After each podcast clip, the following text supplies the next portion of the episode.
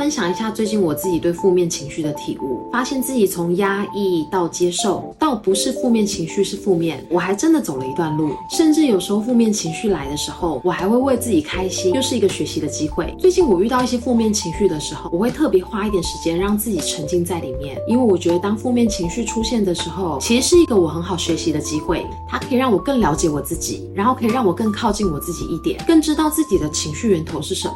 所以，当我每次负面的时候，我都可以学习到一些东西。而这些负面情绪呢，其实是我们为它冠上一个负面，所以我们才会觉得它是负面的。它只是一个情绪，它都是可以为我们带来一些东西的。所以，当你有一些负面情绪出现的时候，不要马上就想把自己拉出来，不要把这些负面情绪给压抑下来，告诉自己说不要哭，不要生气，不要这样。我们就去感受你为什么会这样，为什么你会有这样的情绪。负面情绪就是很好让我们看见自己的时候。最后想告诉大家，请。情绪其实是我们的礼物。